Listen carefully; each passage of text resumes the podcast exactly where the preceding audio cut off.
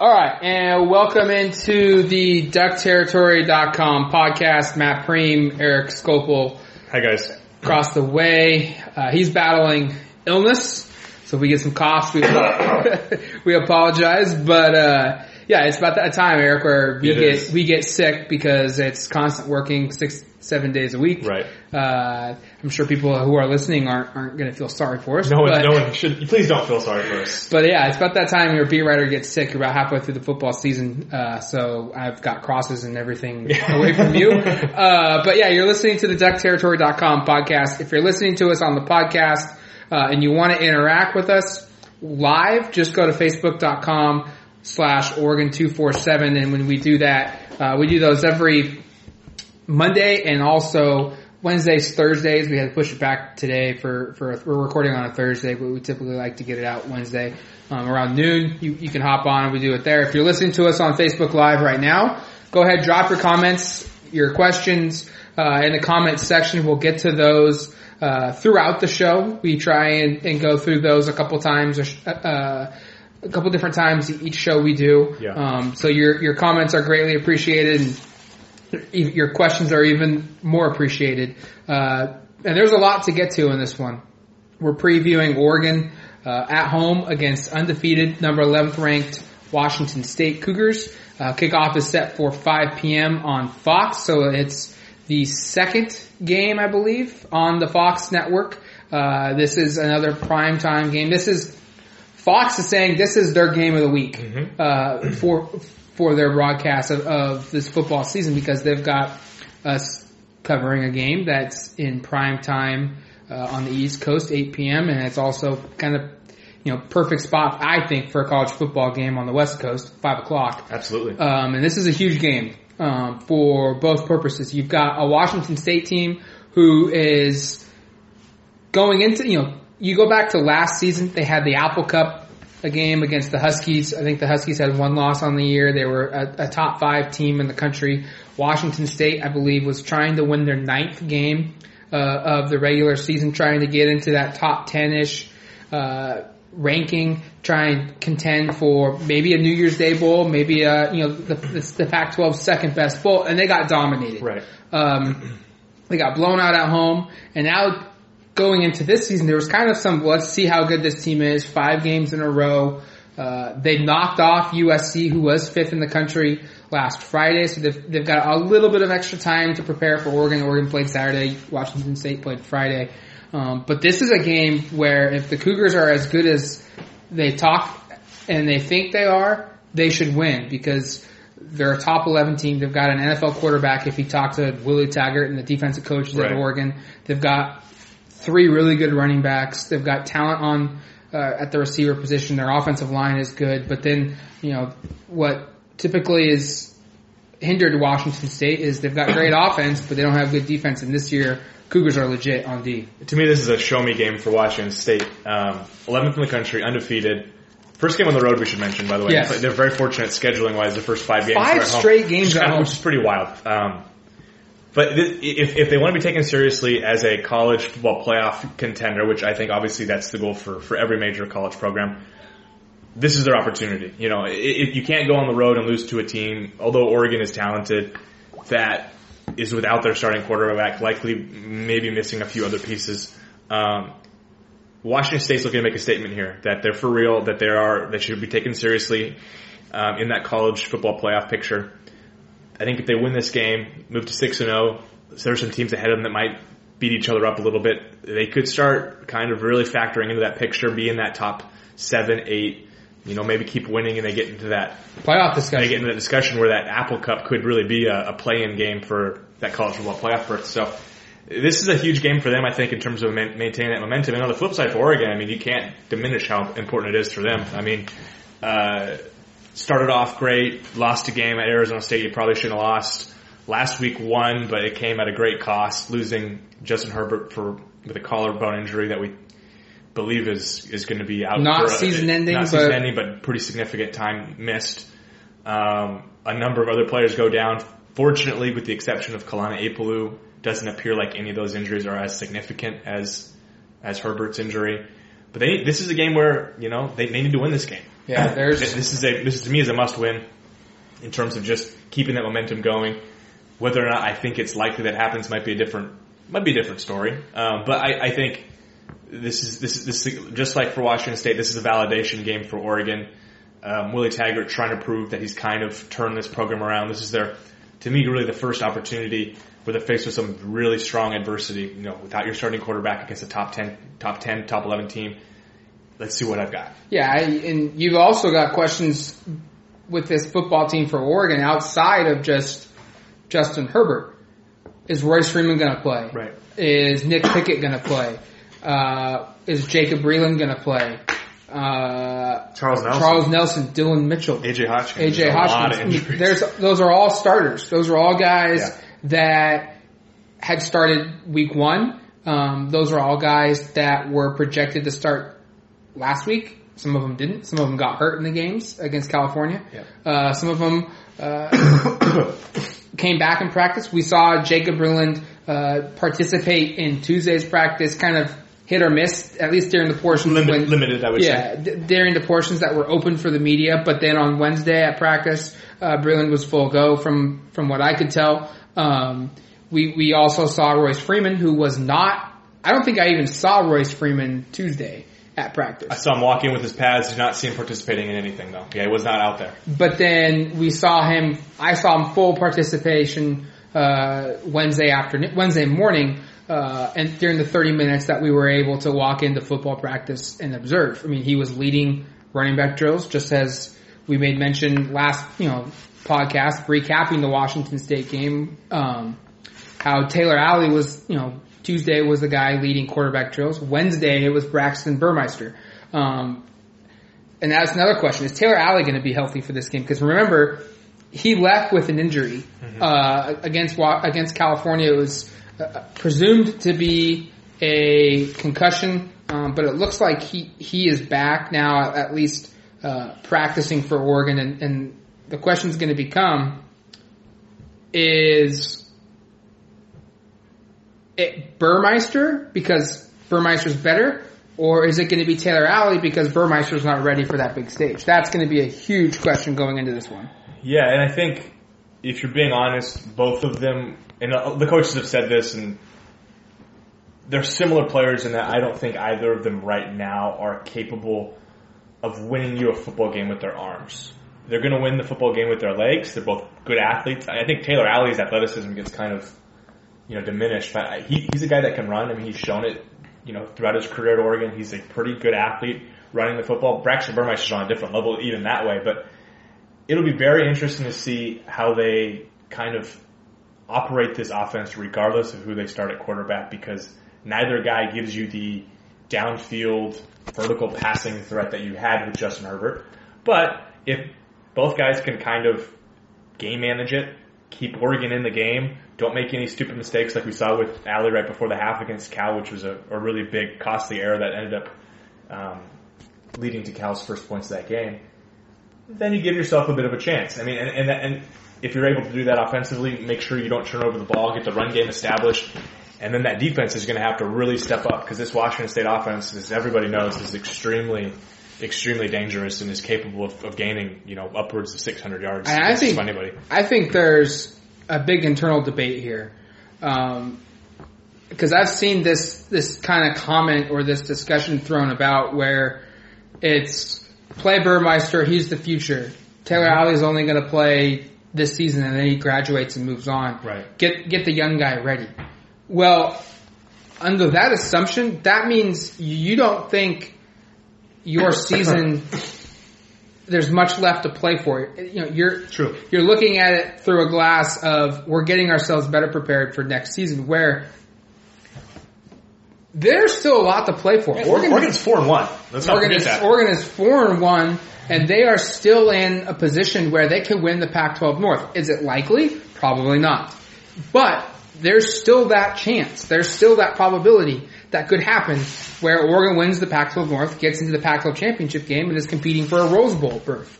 You- You're still alive. And so the, the, the internal debate for Oregon, and I think the trap here is don't fall into the let's play for the future because you got to play in this week what gives us the best opportunity. That's what Willie Taggart said uh, on Wednesday. He said that again on Monday. Uh, Marcus Arroyo, Oregon's quarterback coach and offensive coordinator, said that on Tuesday. We're going to play the guy that gives us the best chance to win. And that may be Burmeister. I, I don't know.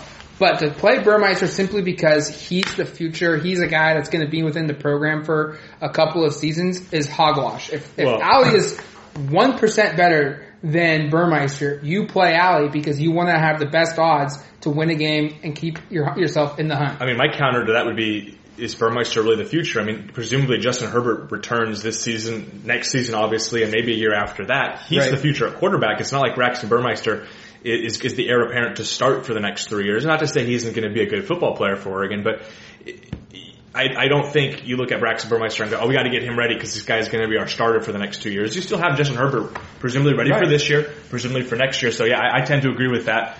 Um, we've already got questions down here asking us who we think is going to start for, on Saturday. I mean, I don't, I don't think either of us know yet. Right. But um, it, it, it's, I think it'll be a game time decision. I think they've said as much. Pretty much. I, I mean, Tiger's not. He he basically said it without saying it. They're not going to tip their hand. They're going to make Washington State prepare for both players. Yeah. You know, you need to you know make Washington State waste as much time as you can in game prep. Um, by not naming a starter, and then you know it may get out Saturday morning, it may get out late Friday night, it may get out two hours before kickoff, or we might find out when Oregon gets the ball for the first time and Right. we see what quarterback comes out. Sure. Um, I'm sure the team will know before that before that point. yeah. Um, but early on in the week, I felt like it was Taylor Alie Mhm. from a hunch. Just If he was healthy. if he was healthy, Yeah. that's the guy that's that's going to play. But you know, coaches, players, you know, they've said Burmeister's had good practices. Um, I I think it all comes down to how quickly can Burmeister get up to speed, and can they give him packages that bring him to the same level as Alie, if not for if not, if not higher up. Um, I, I truly think it's 50-50 right now. I mean, I'm not trying to you know talk out both sides of my mouth or, or hedge Well, my I, bets. I, I but- think I think that's the fair way to approach it because we don't we don't know we haven't Right. heard one way or the other. And I will say I think going back to Burmeister, from my understanding, didn't get very many practice reps leading up to the Cal game. Right. They gave the majority of those reps to Herbert and the majority of those reps to Taylor Alie.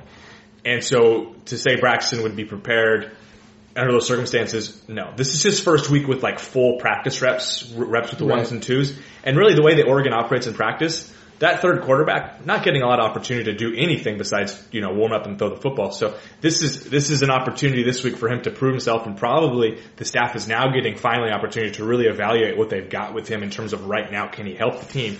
And so I don't even think they necessarily know and they're probably still discussing and deliberating what they want to do. So he had no answers from us right now, unfortunately, on that. Maybe Saturday before the game we'll have some information. We do our Facebook Live then. But and I, and when people say it better not be Taylor Alie because he's awful, Mm-hmm. like what are you basing that off of? I mean, we haven't seen much of Taylor Alie either. I mean, I'm not trying to say he's going to be lights out and is going to star, but we've seen limited situations of him, and when we typically have seen him play, it's he's played with second string or third string players, and you know Yeah. sometimes that can be hard for for you to show your true self, especially when you know the previous staff they didn't throw the football all that much when they when the clock got out and they put in you know their their backup quarterbacks. Um, you know we saw him the first game against Southern Utah, and I think he went what, what eight for eight for Seven for eight or something you like that. Yeah, seventy he- he- yards. He threw he ran for a touchdown. Um, so he looked decent at least against Southern Utah. And I'm not saying Yeah. those you know that defense and the Cougars are, are the same.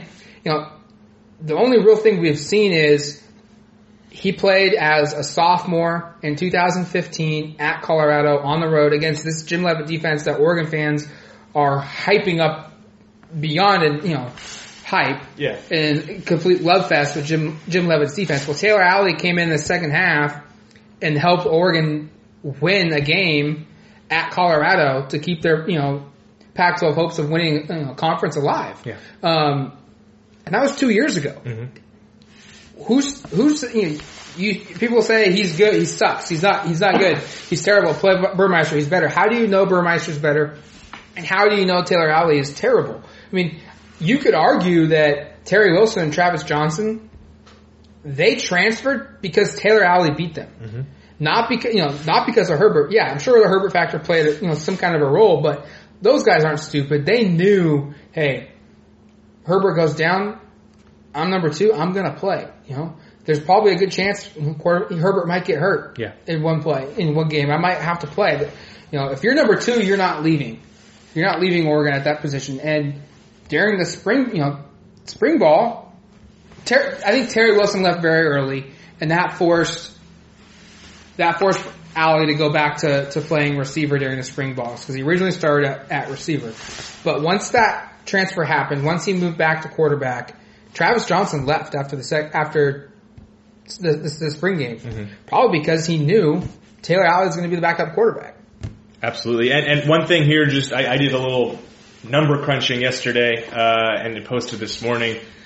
I looked over the since the Pac-12 expanded in 2011, backup quarterbacks how they fared in their first games. Backup quarterbacks have actually won 50% of their games they've played in their first games after coming off of a quarterback being injured and have a 40% win percentage overall. So it's not to say that one of these backup guys with Justin Herbert out can't win football games. Actually, Oregon actually is, I believe, three and one with backup quarterbacks that are coming off of injuries um, over the last seven years. So, I mean, there's some history here that says that these guys go out and, and can compete. And I think what you do have to be encouraged with, and I think what we're going to focus on a little bit more here going forward on the podcast is just this Oregon defense. If, if this Oregon defense is able to keep Washington State off the scoreboard, who's to say Oregon can't compete and win, especially with that run game, which let's be, let's be honest here. Cal put eight, nine in the box, couldn't stop it. I mean, Oregon ran for 270 yards in the second half and Cal knew full well Taylor Alie wasn't throwing the football. I mean, that, that Cal staff knows better than most staffs because they've got so many, you know, Steve Right. Greatwood worked on the same staff with Taylor Alie for four years. He knows that guy's not going to go out there and throw it 20 times a game. He knows what's coming.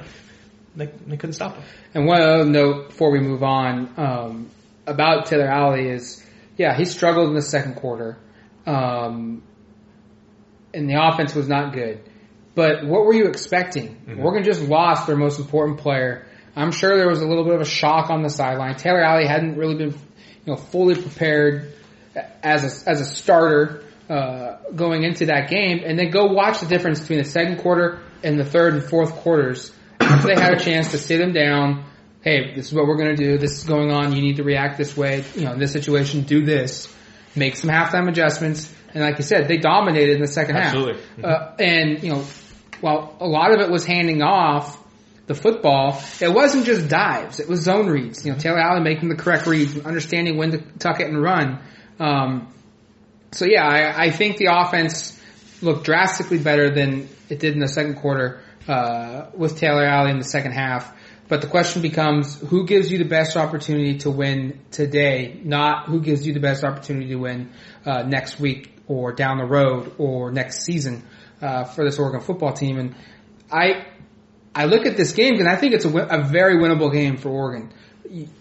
As many questions as we have about Oregon's defense and the validity of them being elite, I think you could say just as much about this Cougar team. Yes, they beat a USC team at home on a Friday night, but we should also mention that USC had the ball late in the in that game with an opportunity to either kick a field goal to tie it, send it into overtime, or score a touchdown and walk away with a victory.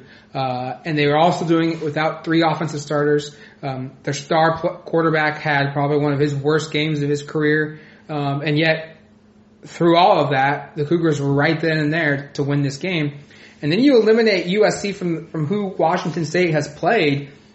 They've played OSU, whose only win is against Portland State, and quite honestly should have lost that game. One by three. They won by three. They beat Nevada handedly. Nevada hasn't won a football game this year. Uh, and then they beat Boise State in a game they quite honestly should have lost. Yeah, overtime. Uh, and if, if, if, if Washington State just didn't get incredibly lucky late, uh, they, they walk out of that game with a loss. And, and even Boise State is you, they're, they're, they're not advanced stats, but just to give you kind of a picture of yards per, yards allowed per game defensively, the, the Cougars have beaten the 113th worst, the 111th worst, and the 101st worst best defense, uh, in the country.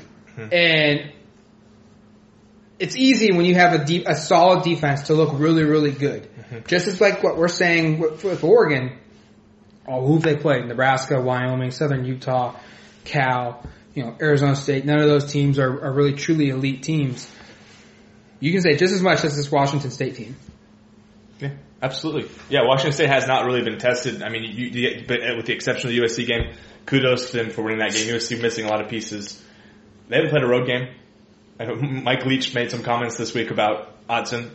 I think probably not as harsh as people are making it. He said there are nine stadiums off the top of his head that are harder. He did say that Oregon had the toughest in the conference. Yeah, I mean, he was. Um, but but how does this Washington State team respond um, to adverse situations? They do have a veteran quarterback, and I think that's the big thing here that gives me a little bit of concern. Veteran quarterback probably not going to make a lot of mistakes. This, I mean, for how much Washington State throws the football, Luke Falk does not turn the ball over. No, he's got like a four to one touchdown to interception ratio, and they're throwing the ball 50 times a game. Yeah, he's on track to throw the most touchdowns he's thrown in a single season, the fewest interceptions he's thrown in a, in a single season. His quarterback rating is 20 points higher than it's ever been uh, in his three year in his four year career uh, this season as a senior. His yards per attempt is up, I think, by a full two yards uh, than the career high he had mm-hmm. going into the season.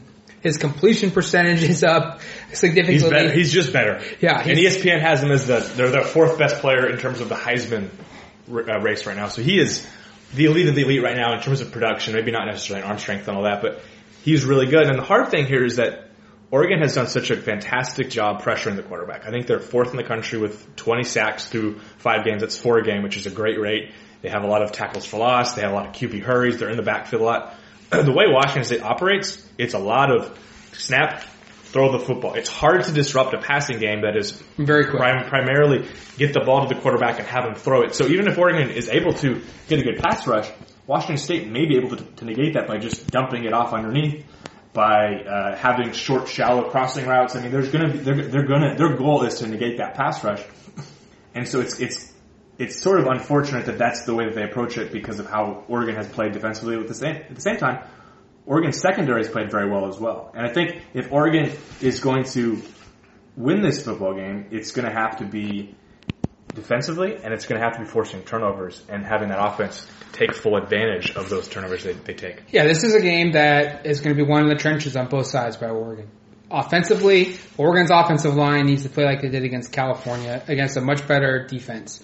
Uh, they they need to be able to just smash and maul the Cougars up front Wow, the Cougars are very fast. They're very quick. They're very agile. They are up front, uh, for the most part, guy to guy. There's a couple guys that are pretty big, but for the most part, Oregon's going to have a, a, serious size advantage here. Now, is that going to be negated because of the Cougars' size? That's kind of the question. I mean, the quickness of the yeah. Cougar defense. That's kind of the question going in offensively up front in that matchup. I, yeah, that, that, that's where Oregon has the advantage here. Um, Hercules Mataafa is leading the conference in tackles for loss. And Willie Taggart called him a war dog. I like that. I haven't heard that. I like that. He, but he only weighs 250 pounds. Their other end, I'm not going to try to pronounce his name. I think he's Nigerian. Nnamdi Asomugha, he's 230 pounds. Their ends are very small for even even at the pack. You know, at the pack level, they have very small ends. And so if Oregon should be able to, to, to win the battle up front. And, and, and, and I think that gives them some hope there. If they can establish the run game, you don't need to five, throw the football. Five, six minute drives for scores. Stop Washington State from getting the ball as frequently. That's their, I think, recipe for victory.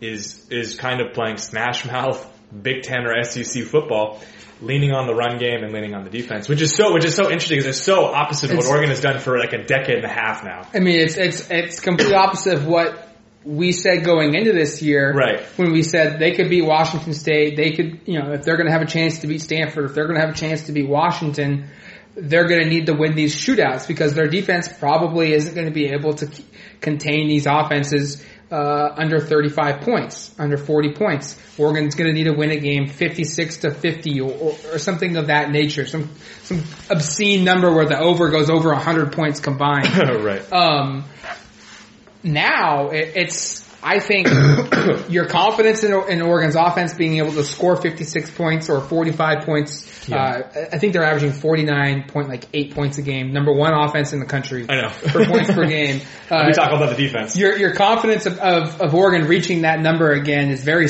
very low. I, I would be pretty shocked if they scored 49 points against Washington State. But on the other end, it's kind of flipped defensively too, where at least through the first five games, you're feeling pretty good about this Oregon defense. Yeah, they've got they've got their warts, they've, they've got their deficiencies. We know that. Uh, but statistically, they're second in the country in tackles for loss. I think they're second in the country for sacks. They're first in the country in passes defended.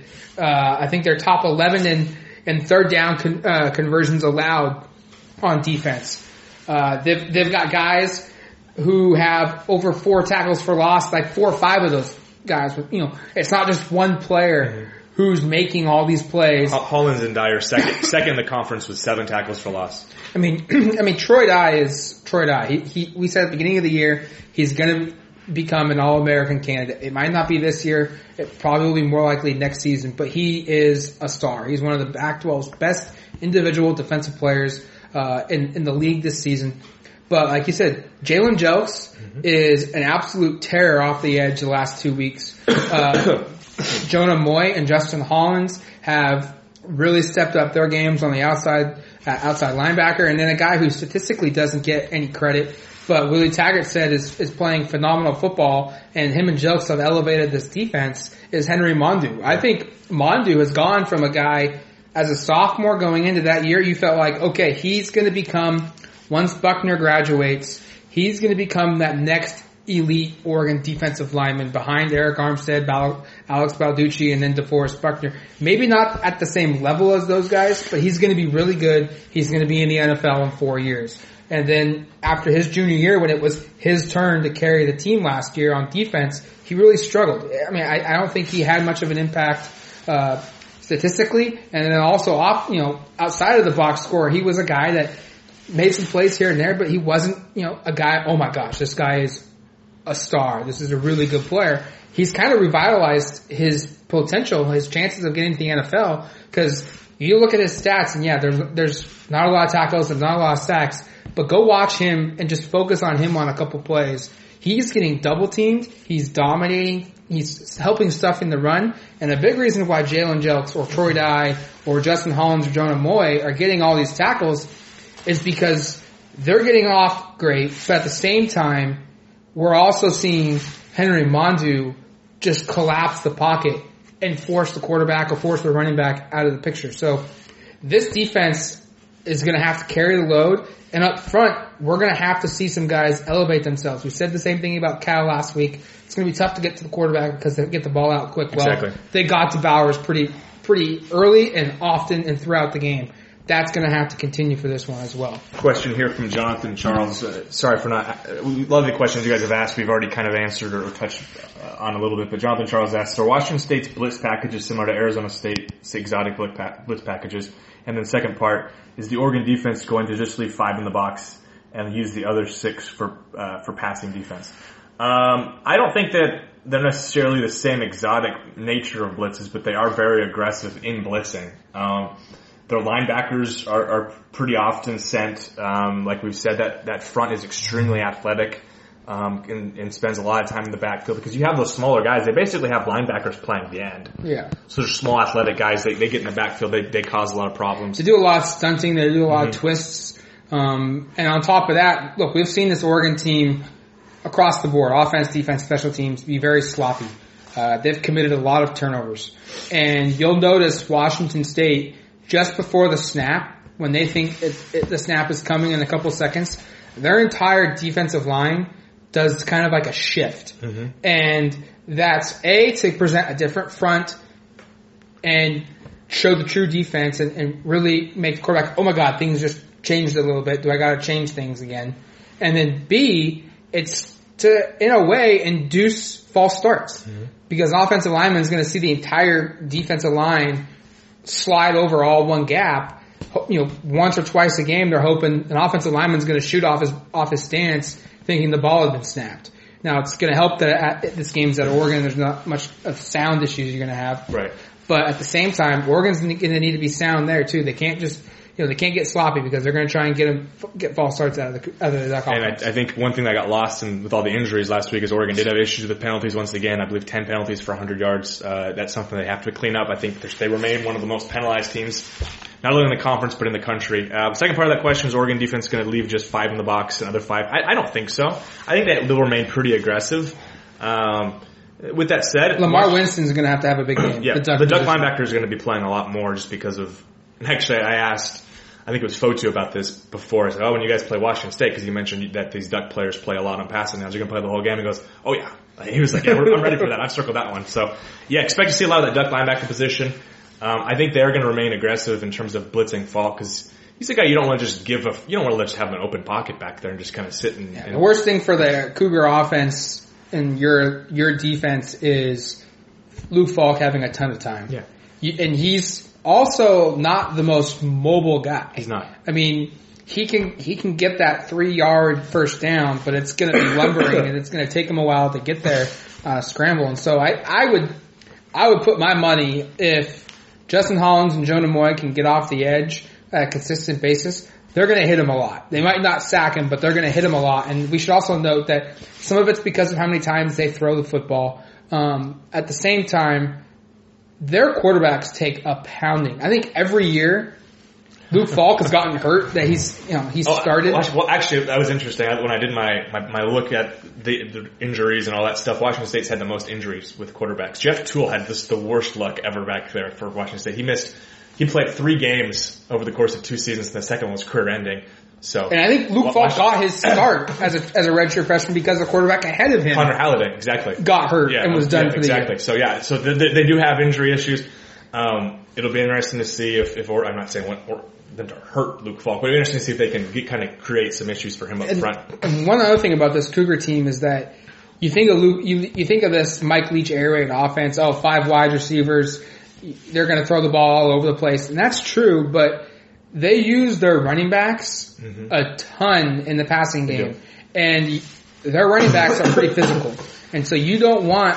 You know, in a one-on-one situation, a cornerback having to try and come up and make a big tackle against a bruising running back because believe it or not, they got some guys that are pretty powerful. They're not Royce Freeman's, uh, but they've got power. And so you're going to need a, a linebacker or two. And this is a case where Troy Dye at inside linebacker makes a ton of sense because he's very athletic, he's very mobile, he's very good in pass coverage, but he also can wrap up and make big tackles individually. And in the duck position, Lamar Winston and Fotu Leiato, they're going to be they're going to have to be critical in this game. Could also be a game where having no Kaulana Apelu or AJ Hotchkins and putting Blake Rugrap out there could be difficult just because Yeah. the athletic is just changed there. Uh, question here from Steven Ebers. Late to, sh- late to the show, have you guys covered anything on recruiting? And then also, welcome back, Erik. And, well, it's good to be back, guys. Thank you, Steven.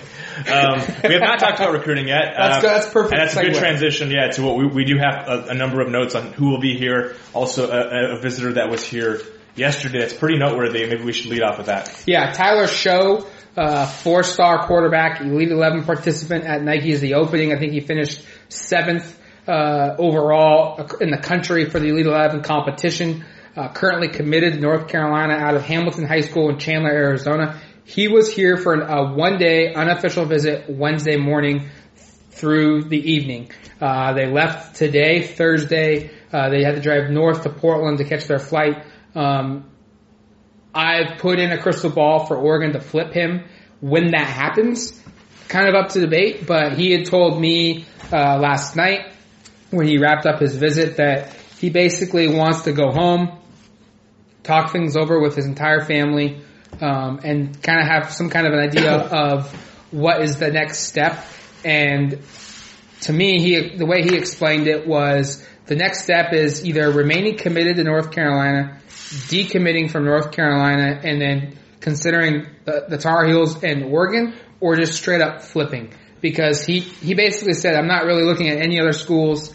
It's kind of just Oregon and North Carolina. I've had you know other schools have had plenty of opportunities uh, to, to recruit me, and you know Oregon and, and North Carolina are really the only ones that are still doing it. Um, he, he really he said he really liked North Carolina, but he also wants to make sure that's the best place because he committed very early uh, to, to the Tar Heels. uh, in that process. So huge news for Huge Oregon news. because they need a quarterback. They Yeah. need one really, really bad. And, you know, they've gone after Cameron Rising, a Texas commit from California, a four-star quarterback. They've gone after, uh, Carson, uh, Yankoff, Colson Yankoff, excuse me, after he actually decommitted from Oregon because he was committed to Mark Helfrich's staff. Um, but headway with Yankoff is not going anywhere. And then on top of that, Cameron Rising, you know, while we've reported it, and I still feel strongly that he's very serious about, fli- you know, flipping his commitment to Oregon. We've been talking about this for weeks, going Months. on, going on months. Yeah, we have. And it's getting to that point where Oregon's going to say, "Hey, we need to know. Uh, is this going to be, you know, we're investing a lot of our resources, a lot of our time, um, recruiting you when we could be going after other guys? Is this still a legitimate option?" And I think bringing in Tyler Shough is a huge shot across the bow at Carson, Cameron Rising, saying, "Hey, we like you, we want you, we need you." But we can find someone else too Right. who can do just as good as you, and here he is. If you, I mean, if you just if you were to add Shough to the group right now, Oregon, I believe, has a four star commitment from every position group besides quarterback and tight end, and I consider Oregon's tight ends to. I mean, They're really good. th- th- that's just, those are four star talents there. I mean, um, and so you add if you added Shough, that would be basically a four star prospect at every single position, which is pretty remarkable. Um, you know, in terms of just adding depth across the board. Not only that, but you see what happens when you only have two scholarship quarterbacks, like right now. Yeah. I mean, it, it's it's a problem. You you do not want to go through a full season next year with just Braxton Burmeister Justin and Herbert. Justin Herbert, and then you also remove Taylor Alie, and the next quarterback is either Dimitri Birch, who's a converted wide receiver, or Michael Mike Irwin. or Mike Irwin, who's a walk on from Lake Ridge. So they need a quarterback. Tyler Shough is a very good quarterback, one of the better arm talents we saw up at the opening. Certainly exciting news. We also have, I believe, a list of the guys who will be on campus, and the headliner for this one's pretty exciting too. Yeah, so there's five current commits. Uh, most of those guys have basically been here the entire, you know, every week. Yeah. The, the regular group: Braden, Lenzy, Tegan, Quitoriano. Uh, D- Dawson Gelimo is making his first visit here as a commit, um, unofficial visit. Uh, Travis Dye, a, a running back commit. Jevon Holland's already been here once, I believe. Uh, four star safety. Uh, but the big one for 2018 is last week they had Penei Sewell, their top offensive line target for 2018. Devon Williams, Oregon's top receiver target and a five star prospect Big time. uh, is going to be here for not an official, but an unofficial, which, correct me if I'm wrong, Erik, this is his third trip It is. to Eugene since the spring game, I believe, on his own dime. He, he's, and that's huge to me because Devon Williams, you don't need to say anymore, five star receiver. Oregon needs taller receivers. He's six foot five, one of the most athletic kids in the country. Um, he was at one point rated as the number one athlete in the country before he shifted full time to receiver going into his senior season. And he's quickly moved up the pecking order for 24-7 sports at receiver as well on the big board there. Um, he's not the number one receiver, but he's pretty damn close. And this is a, a marquee game and you've got the opportunity now to bring him in for an official visit in probably six weeks. I was going to say, I mean, I think that the, the big thing here is it's an unofficial, leaving the door open for an official visit to take place later. And secondly, from a physical standpoint, this guy looks like Julio Jones. I mean, someone in that kind of body type. He's six foot five, super lean, really athletic, really fast. This is a big time athlete, a guy who probably comes in next year if he does end up at Oregon and could lead the team in a lot, basically could lead the team in receiving. I mean, theoretically, I mean, he is, he is that type of talent. Oregon is pretty thin outside. They do not have tall receivers. They've already got a number of tall guys committed in this class in Warren Thompson and Miles Battle. You throw Devon Williams into the group and then you've got three big, tall, physical guys on the outside and that completely changes things from what we've seen this year. And then you're, you're basically operating with pro, pro type of talent in terms Yeah. of just the size and body types. Uh, then from a basketball perspective, uh, we know of just one official visitor. That's Eric Ayala, uh, top, I think top 60 recruit, uh, in the country. He's a combo guard. You can play point guard, shooting guard. Think Tyler Dorsey, essentially. Um, similar role, you know, good shooter, good distributor, good ball handler, uh, good defender on the wing. Um, and this is coming off the heels of Oregon having their biggest recruiting weekend in probably program history when they had Bol Bol, the number three ranked prospect in the country, a five star player, and Emmett Williams, a top 25 star recruit, And then also they had uh, Will Richardson, who was a top 50 recruit on campus. He just flew completely under That was the under radar. the radar. Oregon had like a top. I thought that was astounding. Oregon had a top fifty recruit on campus, and it was kind of like, oh, Oh, yeah, oh, he's here he's too. here too. Like what? Like the most well, most years that would be like we'd be talking about this on the board all day, and no one really mentioned it. And then the week earlier in the week, last week, Oregon also had R.J. Barrett, the number one recruit in the in the class of 2018 out of Canada, for an official visit. And shortly after that, he canceled his Wisconsin, his Michigan visit. Yeah. He eliminated both the Wolverines and the Arizona Wildcats, and is now down to Duke and Kentucky and Oregon. So Oregon's basket, Oregon's football is, is still, you know, they've still got a couple more games for home games to have official visits. They've got multiple spots left to fill for the 2018 class. Mm-hmm. Oregon basketball is starting to hit that home stretch where signing day now is about a month away. Yeah, it's I about a think, month away. I think it's November 8th Yeah, is the date. exactly a month the away. date it starts. Uh, and they've got kind of their primary guys and what do you know? They're all basically five star prospects or top 50 recruits in the country. So both programs in that crucial junction of recruiting. I mean, yeah, I mean, I talked about it, I think, before the season started for football, that Oregon has a very good chance of signing its best football recruiting class and its best basketball recruiting class in program history all in the same year. That's pretty outstanding. Uh, Sonny Olson says, what's up with, and didn't finish the thought. Sonny, if you want to finish that thought, we'll answer that one in a second here. I mean, what's up? We're, What's up? What's up? we're just sitting there. We're just, we're just kicking it. Um, we also, basketball media day tomorrow. Uh, Yes, and to, to kind of wrap things up, again, if you're listening to us on Facebook Live, uh, go drop your questions because we're starting to wrap things up here. Uh, if you listen to us on the podcast and you want to know how you can interact with us live while we record these, all you gotta do is just go to facebook.com slash Oregon247, like our page, and you'll get notifications on your phone, on your computer, on your tablet, um, of when we go live, uh, to do these recordings. And so if you got questions, go ahead, drop them in the comment section because if we don't see them by the time we wrap things up here in a couple minutes, uh, we're going to wrap the entire podcast up. Uh, but starting on Friday, depending on when you listen to this podcast, it could be Thursday night, it could be Friday morning. Um, Friday afternoon, Oregon basketball hosts their first official media session, and there's a lot of intrigue for on the court, and there's a lot of intrigue in this off court. You know, I'm sure Dana Altman's going to be asked about the FBI investigation because they were recruiting a guy who took money. Right. You know, there's no Not from Oregon. not from Oregon. There's no proof that Oregon was involved, and I don't think there's going to be proof because we'd have known by now. But nonetheless, Oregon has a tie to a guy who got a head coach fired, got an athletic director fired, and has helped spur an FBI investigation into college basketball across the country. Yeah. Um, so I'm sure that's going to be brought up, and then uh, more importantly, because I don't think that's going to be that big of a story here, at least um, from what we know. One would hope not. One would hope not. Um, on the court, there's also going to be a ton of questions Yeah. because you look at last year's roster. Dillon Brooks is gone. Jordan Bell's gone. Dylan Ennis is gone. Tyler Dorsey's gone. Kavell Bigby Williams is gone. Chris Boucher. Chris Boucher is gone. Uh, Casey Benson's gone. Casey Benson is gone. You have to use basically both hands to count how many guys are not longer We- with we've the team. got we've got seven guys out of the eight who Basically. predominantly played last year on the Final Four team, all gone. yeah. Some of them graduated, some of them declared early for the NBA draft and have since found themselves on NBA rosters, and two players have decided to transfer. And you've got Payton Pritchard going with the uh, Hey guys. where'd everybody go? um, so, but in comes five-star Troy Brown. In comes two graduate transfers in Elijah Brown, and who's not Troy Brown's brother. He's not. He's the son of Mike Brown, the former uh, Lakers head coach, Cleveland Cavaliers head coach, he's now the Golden State Warriors head assistant, guy that replaced Steve Kerr when he was out with his back injuries.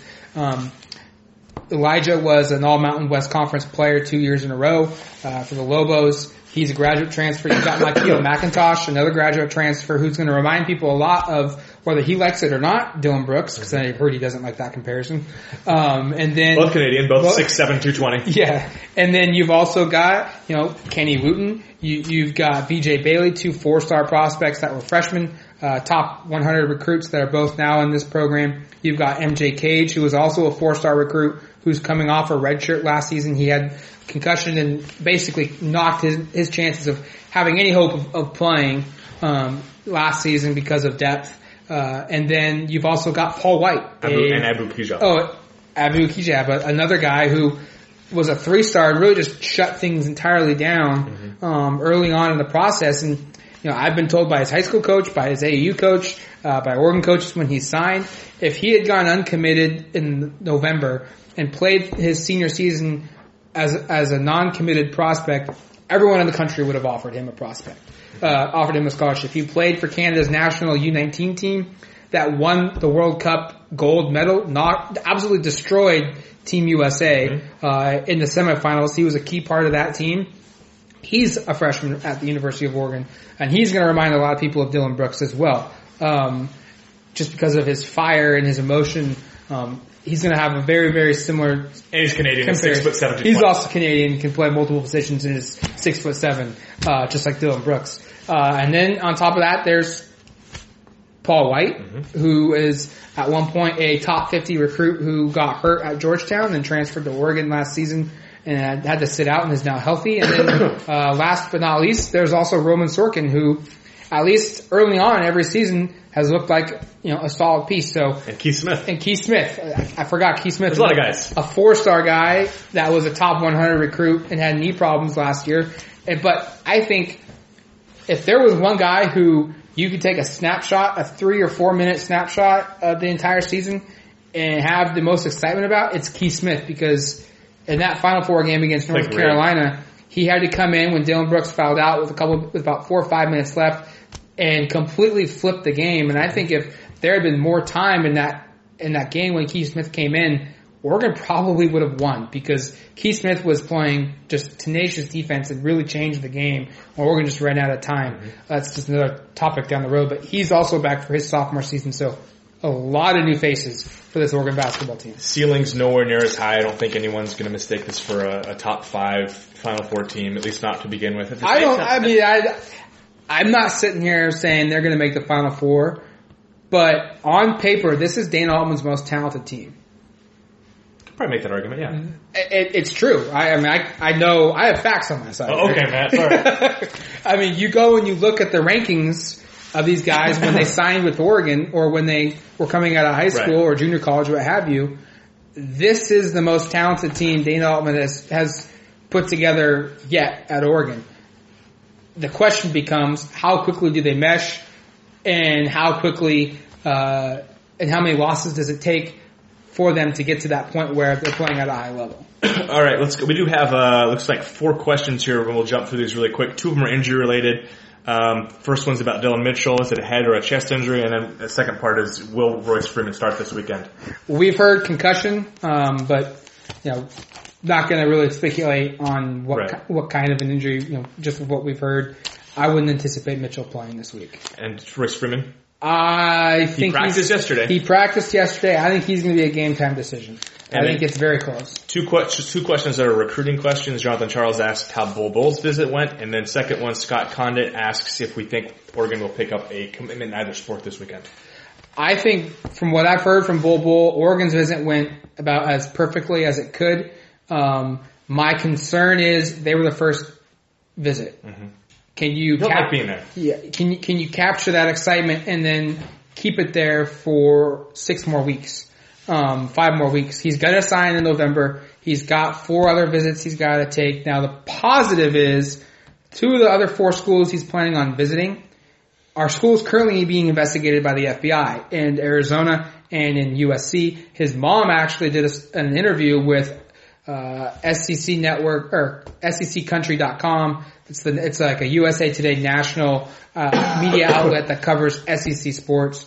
And because he's looking at Kentucky, uh, they reached out to Bol Bol. And Bol Bol's mother actually confirmed that they've got serious doubts and serious concerns with Arizona and with USC because of the FBI investigation. I As think they should. you know, and I think it's very safe to say that those two programs are probably sweating bullets here, hoping that they can get him on campus. If he doesn't get on campus uh, with with Arizona and USC, Oregon's chances skyrocket because I think Arizona was going into this whole deal the favorite because proximity, Sean Miller, um, Arizona reputation, and then on top of that, Shareef O'Neal, Shaquille O'Neal's son, is also AAU teammates with Bol Bol, close friend of Bol Bol. He's currently committed to Arizona. Shareef O'Neal said that they're going to wait things out before they decide what they're going to do. Yeah. Um, but it's at least it's it's hurt Arizona's chances. I, I, I don't think USC was a real major player, but they're local Yeah. for Bol.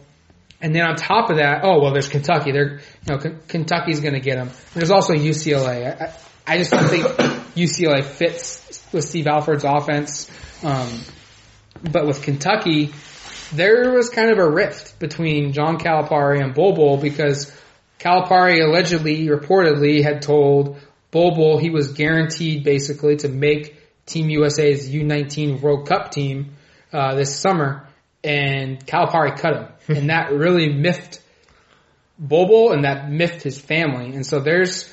You know, he's visiting that school officially, and there's going to be need to be some welding of you know motions there. Uh, but we'll see. You know, I, I think Oregon's got a legit chance. I think probably they're the favorite right now. Um, but are they going to be the favorite in four weeks after he's seen four other schools? That's going to be the big question. Second question: Do we think are we expecting a commitment this weekend? I would say probably not for basketball, right? Probably not for basketball. Um, Emmett Williams is seeing LSU this weekend. He might commit sometime shortly after that. Yeah. Um, Eric Ayala might commit this weekend to Oregon. Um, he was at Maryland last weekend and um, Maryland shot their shot and missed. Uh, they were really hoping to get him to pull the trigger while here. He very may well go in and commit to the Terrapins uh, in a couple weeks, but it's basically down to Oregon and Maryland now. Uh, Syracuse got a big commitment at combo guard, who's the kind of the third school in the picture for Eric Ayala. Um, from a football perspective, maybe Tyler Shough goes home and decides, hey, you know what? But I think that's going to be two, three, four weeks down the road Yeah. um, until that decision is, is, is really finally made. So probably not, but I would it wouldn't shock me though. Probably more likely a basketball guy than a football guy. More think? likely than I think more likely than uh, a basketball guy than a football guy. That's very very easy to say. and that's all we got for questions. Yeah, that's going to do it for us. So again, thank you for listening to the Duck Territory podcast. Um, go to facebook.com slash uh, Oregon247 to like us on Facebook. If you're listening to us on Facebook, you've obviously done that. If you're not, that's how you can get in, listen to these podcasts live. That's how you can interact with us, ask Erik and I questions during the show.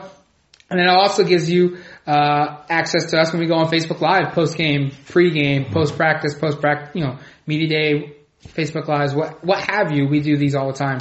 Um, and then also, as always, go to duckterritory.com uh, for all your Oregon football, Oregon basketball, Oregon recruiting uh, needs, your questions. We've got tons of stuff up. I think we had like 15 things up that were basically original content from us that weren't aggregation uh, on thir- on Wednesday afternoon, Wednesday throughout the day. Um, It's a good day. and we average quite a bit. You're you're going to subscribe to us, and you're not going to get one or two articles a day. You're going to get four, five, six things a day on the site, uh, and pretty much all of it's original content as well. So go to duckterritory.com for all your Oregon football needs and basketball and recruiting needs. And until we talk to you, we'll probably talk Friday from Oregon Basketball Media Day.